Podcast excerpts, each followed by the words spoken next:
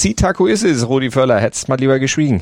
Gesundheit, oder wie du sagst. Ähm, naja, also gut, also diesmal muss man sagen, äh, äh, Tante Käthe, äh, er konnte ja nicht wirklich was dafür, dass die AfD da gleich wieder was draus macht und draufbringt, oder? Ja, obwohl es war ja eigentlich klar, Völler spricht sich für eine Schwarz-Rot-Gold-Binde statt One-Love-Binde oder statt Regenbogen-Binde aus, wärmt damit die Diskussion um die angebliche Unruhe, die diese Binde ja ins deutsche WM-Team damals gebracht hatte, einfach nochmal auf und äh, ja, ist auch klar, dass die Alternativdeppen da draufspringen.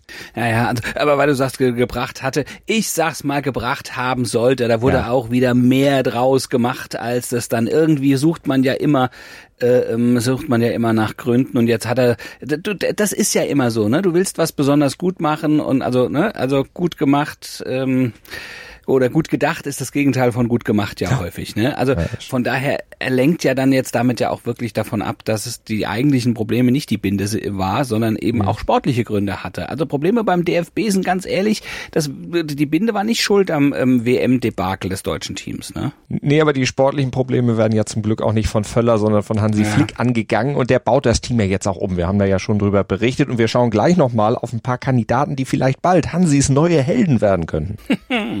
Außerdem beantworten wir die wichtigsten Fragen rund um die Wiederwahl von Gianni Infantino und dem deutschen Widerstand. Ja, nicht alles, was vom DFB dieser Tage kommt, ist so fragwürdig wie die Äußerung. Ach ja, und die Champions League von gestern Abend, die arbeiten wir natürlich auch nochmal auf. Und das alles wie immer nach dem Opener und dem laufend aktualisierten Newsblog. Darüber spricht heute die Sportwelt. Stand jetzt der erste Sportpodcast des Tages. Meinungen, Hintergründe und Analysen. Stand, stand, stand, stand. Jetzt mit Malte Asmus und Andreas Wurm. Analyse. Es war sportlich ein schwarzer Champions League Abend gestern aus deutscher Sicht. Für den schwärzesten Moment des Tages sorgten aber schon am Nachmittag sogenannte Fans der Teams von Eintracht Frankfurt und Napoli in der Stadt am Vesuv. Dort tobte ein Guerillakrieg, schrieb der Corriere dello Sport. Autos brannten, Feuerwerkskörper und Stühle flogen durch die Luft und über der Innenstadt, da kreiste ein Polizeihubschrauber und es spielten sich wilde Jagdszenen zwischen vermummten Personen beider Fanlager und der Polizei ab. Laut Corriere waren rund 600 Eintracht-Fans trotz des Ticketverkaufsverbots durch die italienischen Behörden und den Verzicht der Eintracht auf das gesamte Gästekontingent nach Neapel gereist. Am Dienstag, da waren bereits 400 Ultras der Hessen in einen Zwischenfall am Hauptbahnhof verwickelt gewesen. Auf dem Weg ins Hotel wurden sie dann von teilweise bewaffneten Napoli-Anhängern mit Pyrotechnik beschossen. Angesichts solcher Szenen hat man eigentlich schon gar keinen Bock mehr auf eine Fußballberichterstattung. Der Chronistenpflicht halber gehen wir aber noch schnell auf die sportliche schwarze Seite des gestrigen Abends ein. Jürgen Klopp schied mit Liverpool nach dem 2 zu 5 im Hinspiel und einem 0 zu 1 im Rückspiel gegen ein wirklich dominantes Real Madrid chancenlos aus. Karim Benzema, der erzielte das einzige Tor im Santiago Bernabeu in der 78. Minute und parallel dazu verlor dann auch Eintracht Frankfurt bei Napoli mit 0 zu 3 3. Auch hier blieb das erhoffte Wunder also aus, aber ohne den gesperrten Torjäger Randall Kolomyani und ohne die Fans im Stadion war gegen Napoli, gegen den doppelten Viktor Osimen und Piotr Silinski einfach nichts zu holen. Es brauchte sogar Kevin Trapp, um ein noch größeres sportliches Debakel zu verhindern. Analyse. Müller und Gündogan sind vorerst nicht mehr Teil der Nationalmannschaft. Flick will andere testen beim Neustart nach dem WM-Debakel und dabei hat er gesagt, mit mutigen Überraschungen für frischen Wind sorgen. Ja, Flick hat sich genau überlegt, wen er für die Testspiele Ende März dazu holen will und hat auch gesagt, dass die Neuen ja nicht unbedingt klare Stammspieler im Verein sein müssten. Ihm persönlich sei jetzt wichtiger, dass sie vor allen Dingen Potenzial erstmal mitbringen, dem Team, also der Nationalmannschaft, auf einer bestimmten Position mittelfristig weiterzuhelfen. Das klingt spannend und jetzt muss man natürlich eben auch sagen, das ist ein Weg, der beschritten wird. Ne? Und man muss vielleicht auch mal Entwicklungsmöglichkeiten lassen. Viel Zeit dafür ist nicht. Also, ähm, also wir sind mal mit diesem Anforderungsprofil, das du gerade genannt hast. Ne? Also Potenzial mitbringen, mittelfristig weiterhelfen, durch die Kader der Bundesligisten, aber auch durch die internationalen Clubs gegangen und haben da ein paar Kandidaten Malte rausgepickt. Zum Beispiel den Stürmer, der ist auch dabei. Ja, und der ist auch nicht unbedingt eine große Überraschung, denn Mergin Berisha vom FC Augsburg, das ist ja nun mal einer der besten deutschen Neuner in Deutschland, gibt ja auch nicht so viele, aber mhm. was der so geleistet hat in den letzten Monaten und ja, Jahren kann man auch sagen, das ist schon nicht so schlecht. U21 Europameister von 2021, zuletzt ja mit Augsburg beim FC Bayern. Da hat er sogar doppelt getroffen und man muss auch sagen, tolle Bilanz gegen die Bayern insgesamt in vier Spielen. Da hat er schon fünfmal gegen die getroffen. Ist insgesamt ein echt guter Torjäger. Naja, das trifft auch auf Kevin Schade zu. Der ist derzeit vom Sportclub Freiburg nach Brantford ausgeliehen, hat dort seinen Marktwert Stand jetzt richtig gut steigern können. Rechts außen, der weiß auch, wo das Tor steht, hat in fünf Spielen für die U21-Nationalmannschaft schon viermal getroffen, aber Flick braucht ja nicht nur Stürmer, sondern er braucht ja vor allem auch defensive Außenspieler. Das stimmt und deshalb guckt er ja auch nach Gladbach und er spielt mit Luca Netzen erst 19-Jähriger, stand jetzt noch im Schatten von Rami Benzebaini, aber der wird ja im Sommer wohl nach Dortmund wechseln und Netz, der steht in den Startlöchern, hat in dieser Saison ja auch schon elf Spiele bestreiten dürfen und dabei immerhin zwei Assists geleistet. Also das ist auf jeden Fall einer, den man für die Zukunft mal angucken darf. Ja, genau, wie auch in der Innenverteidigung. Ne? Malik Tiaf von Milan, wie der im Achtelfinale hin und auch im Rückspiel der Champions League gegen Tottenham den guten Harry Kane ausgeschaltet hat. Das war wirklich alle Ehren wert. Und äh, da der in Italien spielt und noch dazu beim Club von Paolo Maldini, wird er sein Defensivspiel sicher ja, auch noch weiter verfeinern davon ist auszugehen. Und er spielt übrigens bei Milan Dreierkette. Und das ist ja eine Variante, die Flick auch durchaus mal mit Blick auf die EM 2024 testen will. Hintergrund.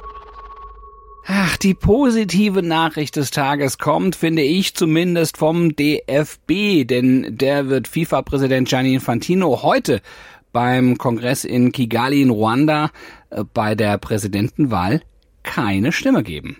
Ja, das finde ich auch gut. Wird aber leider natürlich am Ende auch nicht verhindern, dass Infantino Terribile heute wiedergewählt wird. Ja, ist es ist leider kein Gegenkandidat aufgestellt worden. Ja. Ne? Also es steht nur Infantino zur Wahl und der darf sich der Stimmen der ganz kleinen Verbände unter den 211 FIFA-Mitgliedern vor allem eben auch aus Europa sicher sein. Malte, warum nur? Das hat natürlich, äh, wen wundert's, mit Geld zu tun. Ach, Infantino hat die FIFA seit seiner Amtsübernahme zu einer richtigen Cash-Cow gemacht. Der Verband verbucht Jahr für Jahr immer neue Rekordeinnahmen. Ja, und die Nationalverbände, die kriegen davon ja dann auch ihren Anteil ab. Und der steigt entsprechend auch immer mehr. Und das bietet ja vor allem gerade diesen kleineren Verbänden die du eben auch angesprochen hast, ja ganz neue Möglichkeiten. Mehr Geld, da können sie mehr mitmachen. Die profitieren extrem dann natürlich auch von dieser WM-Aufblähung jetzt für 2026. Einmal, weil ihre eigenen Teilnahmechancen dann doch nochmal ein bisschen steigen und vor allen Dingen auch, weil ja die TV-Einnahmen nochmal steigen und das wird ja auch dann wieder umgelegt. Naja, und es gibt ja auch Verbände, die gesagt haben, ohne das Geld von der FIFA könnten wir als Verband überhaupt nicht überleben. Und ja, da ist ihnen natürlich dann das Hemd näher als die Hose, ne? Dann wählen sie ihn halt, wenn der weiter Geld reinbuttert. Aber das ist von ihnen natürlich auch ein Druckmittel, ja. Also es ist, das heißt, es ist schon eine sportliche Erpressung, muss man sagen, oder mhm. ein sportliches Abhängigkeitsverhältnis. Ja, ähm, also der DFB hat ja lange offen gehalten, ob er Infantino eine Stimme geben wird oder eben doch nicht haben sich jetzt dagegen entschieden zum Glück, weil er in den letzten Wochen zu verschiedensten Fragestellungen von der FIFA keine oder ja unzureichende Informationen gegeben und der DFB dann eben die Informationen erhalten hat. Der DFB verlangt im Umgang mit den nationalen Verbänden deutlich offenere und transparentere Kommunikation. Das heißt, äh, der DFB ist also gegen Infantino. Das ist jetzt nichts Neues, aber jetzt wurde es eben auch mal öffentlich gesagt. Wer denn noch, Malte? Ja, zum Glück hat Deutschland sich da auch mal positioniert, einer ja, von den Großen, denn ansonsten sind es eigentlich, stand jetzt immer nur die Kleinen, die da mal aufmucken, vor allem natürlich Norwegen mit der Verbandspräsidentin Lise Klavenes. Die kritisiert ja, dass es im Fußball keine Werte mehr gibt, die die FIFA auch wirklich vorlebt, also zumindest keine positiven Werte. Alles, äh, was die da vorleben, ist ja jetzt nicht so besonders schön. Genauso eben auch wie die Nähe Infantinos zu den Despoten dieser Welt, zu Putin und äh, saudischen Königshäusern und was da eben alles sehr, sehr eng mit Infantino verbunden ist. Und das ist etwas, was Klavenis sehr aufstößt. Daher wird sie ihn auch nicht wählen. Und Dänemark und Schweden, die ziehen da auch mit und werden ihn auch nicht wählen. Das Problem ist nur, dieses Nicht-Wählen, das wird am Ende keiner wirklich mitkriegen. Ja, warum eigentlich nicht? Ja, weil einmal gibt es ja nur einen Kandidaten und das bedeutet bei FIFA-Wahlen dann, dass es auch keine geheime Wahl mit Stimmzetteln oder sowas gibt, sondern Infantino wird quasi per Applausometer, also per Akklamation gewählt. Das äh, heißt, es wird geklatscht und wenn die Pro-Stimmen lauter sind als die äh, Nein-Stimmen, ja, dann wird das am Ende. Also da ist gar nicht mehr zuortbar, wer dann wirklich letztlich laut mitgeklatscht hat oder nur so ein bisschen mitgeklatscht hat oder vielleicht gar nicht mitgeklatscht hat, denn genau gefilmt wird das ja nicht werden. Oh, ist das nicht auch bitter? Musst du dir mal vorstellen, da werden Milliarden umgesetzt, Jahr für Jahr, und dann ist das wie irgendwie auf einem Fischmarkt wird da irgendwie, wird da, also das ist, und da kann man sich überhaupt nicht vorstellen, aber Jetzt habe ich hier vielleicht noch eine Hoffnung. Ist es wenigstens seine letzte Amtszeit? Man darf ja nur dreimal gewählt werden. Ne? ja, Prinzip wäre es das. Aber nee, ist es auch nicht. Denn am WM-Ende hatte Infantino ja öffentlich nochmal erklärt, dass seine erste Amtszeit ja eigentlich gar keine richtige war. Er ist ja Anfang 2016 ins Amt gekommen, also mitten in der laufenden Periode äh, von Josef Blatter eigentlich noch. Der war dann aber zurückgetreten vorzeitig. Mhm. Infantino hat dann quasi so interimistisch übernommen und von daher wird gemäß auch Klarstellung des FIFA Councils äh, das gar nicht als erste Amtszeit gewertet. Von daher Ach, super. Ja, ja genau. Der, deshalb, der ist jetzt erst in seiner zweiten Amtszeit dann, wenn er gewählt wird, heute. Und im Worst Case könnte er dann also noch bis 2031 bleiben, wenn er nochmal verlängert wird. Das bringt der Sporttag. Stand jetzt. Zukunftsaussichten aus der Hölle, wenn ich das mal so sagen darf. Lass uns lieber mal in die Zukunft, in die nahe Zukunft flicken, auf den heutigen Sporttag. Die Präsidentenwahl, ja, ist eines der Ereignisse des Tages, aber es gibt noch weitere. Es wird zum Glück auch richtig gekickt. Der SC Freiburg empfängt nach dem 0 zu 1 im Hinspiel Juventus Turin zum Achtelfinalrückspiel in der Europa League ab 1845. Da müssen für die Breisgauer dann aber auch wirklich Tore her. Auch Union Berlin steht bei Saint-Gilloise in Belgien äh, vor einer schwierigen Aufgabe. Das erste Duell in Berlin endete, boah, im Torfestival war das, sechs Tore, drei zu drei. Mhm. Dagegen hat Bayer Leverkusen nach dem 2-0 Heimsieg gegen Ferencvaros Budapest in Ungarn allerbeste Karten aufs Weiterkommen. Da macht es dann auch nichts, dass Patrick Schick nicht mitfahren wird. Heute ab 21 Uhr. Da sind sie dann vor Ort im Einsatz. Und wir, wir kommen morgen früh wieder ab 7 Uhr. 7 im Podcatcher eurer Wahl. Wir freuen uns, wenn ihr uns abonniert und natürlich auch bewertet und wenn ihr uns hört. Und deshalb viel Spaß beim Sportgucken heute bei FIFA-Wahlen mitverfolgen und dann bis morgen. Gruß und Kuss von Andreas Wurm und Malte Asmus. Schatz, ich bin neu verliebt. Was? Da drüben. Das ist er. Aber das ist ein Auto. Ja, eben. Mit ihm habe ich alles richtig gemacht. Wunschauto einfach kaufen, verkaufen oder leasen. Bei Autoscout24. Alles richtig gemacht. Wie baut man eine harmonische Beziehung zu seinem Hund auf? Puh, gar nicht so leicht. Und deshalb frage ich nach, wie es anderen Hundeeltern gelingt, beziehungsweise wie die daran arbeiten. Bei Iswas Dog reden wir dann drüber. Alle 14 Tage neu mit mir, Malte Asmus und unserer Expertin für eine harmonische Mensch-Hund-Beziehung, Melanie Lippisch. Iswas Dog mit Malte Asmus. Überall, wo es Podcasts gibt.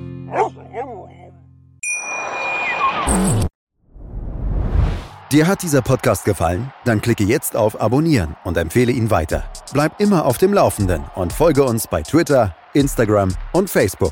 Mehr Podcasts aus der weiten Welt des Sports findest du auf meinsportpodcast.de. Schatz, ich bin neu verliebt. Was? Drüben. Das ist er. Aber das ist ein Auto. Ja, eben. Mit ihm habe ich alles richtig gemacht. Wunschauto einfach kaufen, verkaufen oder leasen. Bei Autoscout24. Alles richtig gemacht.